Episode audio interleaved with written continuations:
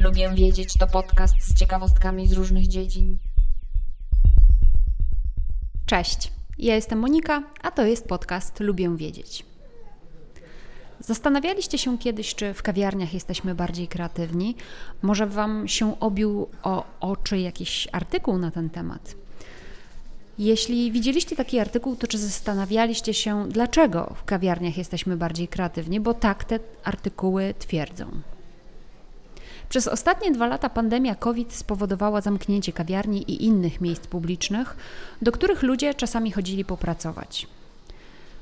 W czasie tej pandemii wiele osób pracowało z domu, wiele z tego rozwiązania było zadowolonych, ale badania pokazują, że to wcale nie jest korzystne dla poziomu naszej kreatywności oraz dla jakości naszej pracy zespołowej. Badania pokazują, że bodźce w miejscach publicznych sprawiają, że open space, kawiarnie, czytelnie, miejsca coworkingowe są efektywnym środowiskiem pracy. Takie połączenie hałasu, przypadkowych osób i różnorodności wizualnej może dać nam odpowiednią ilość rozproszenia, która paradoksalnie pomaga nam skupić się na własnej pracy oraz być bardziej kreatywnym.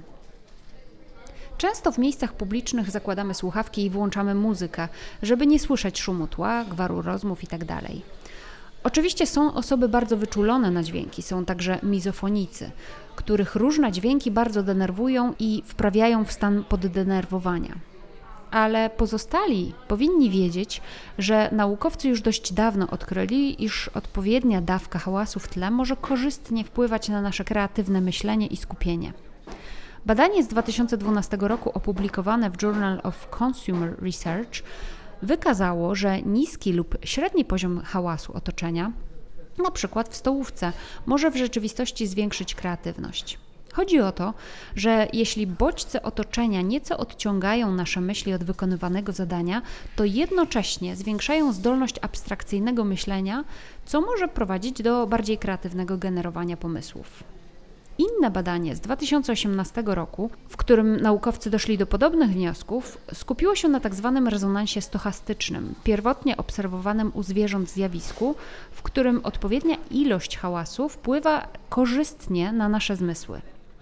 I chociaż idealny poziom hałasu jest oczywiście inny dla każdego z nas, to bodźce dźwiękowe w tle pomagają nam również usprawnić podejmowanie decyzji. Niektórzy nazwali nawet to zjawisko efektem kawiarni.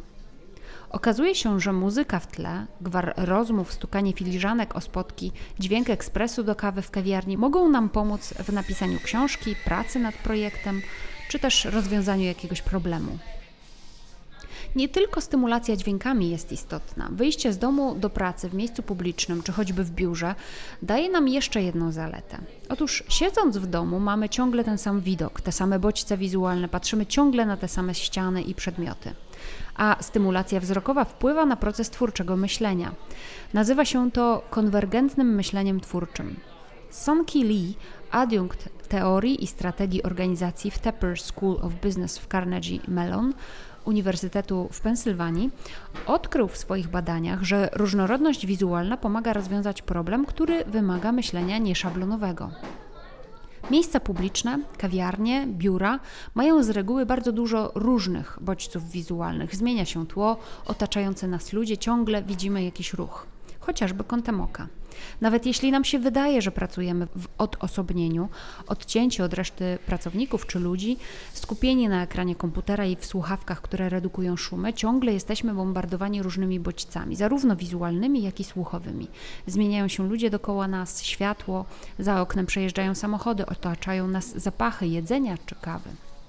Na te wszystkie bodźce nie zwracamy świadomej uwagi, ale one pobudzają mózg do pracy w sposób kompletnie inny niż w zaciszu domowym. Motywację do pracy w miejscu publicznym wzmaga też fakt, że w kawiarni, w biurze, w miejscu coworkingowym otaczają nas ludzie, którzy przyszli robić to samo co my, lub po prostu fakt, że mogą nas obserwować. Oczywiście to twierdzenie jest także poparte badaniami. To przypomina trochę motywację, która nam towarzyszy wtedy, kiedy jesteśmy na siłowni. Łatwiej nam wykonać ćwiczenia, kiedy jesteśmy otoczeni innymi osobami robiącymi to samo, a nie wtedy, kiedy jesteśmy sami w domu i nikt na nas nie patrzy. To samo tyczy się pracy. Kiedy w miejscu publicznym widzimy inne pracujące osoby, naturalnie sami czujemy się bardziej zmotywowani do pracy. Dlatego warto wychodzić z domu do pracy, popracować trochę w kawiarni, może w kilku różnych, popracować w biurze i nie zawsze siadać przy tym samym biurku w pracy. Warto też wyjść w miejsce publiczne grupą, zespołem pracowników. Ponieważ biuro, spotkania w biurach łączą się zwykle z pewnego rodzaju formalnością. Spotkanie w kawiarni, restauracji, nawet na pracowniczej stołówce łamią w pewien sposób tę formalność i mogą przynieść korzyści zespołom.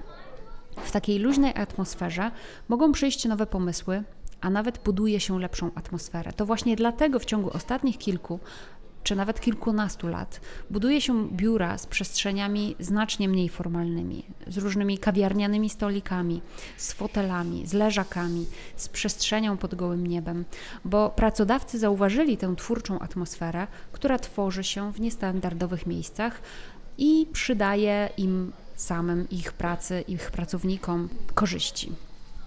I tak na poparcie tych wszystkich badań, przypomnijcie sobie tych wszystkich kreatywnych ludzi, którzy spotykali się w kawiarniach lub w kawiarniach pisali książki, wiersze, szukali pomysłu na obrazy.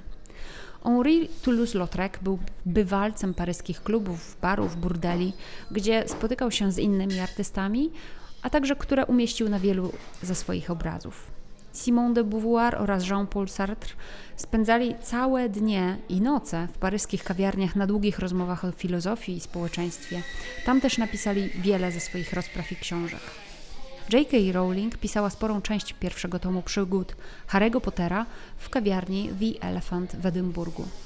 W Polsce oczywiście też mamy całą masę przykładów, w tym moje ulubione historie z okresu młodej Polski, kiedy to literaci tacy jak Tuwim, Słonimski, Lechoń, Tetmajer siadywali i przegadywali długie godziny w kawiarniach.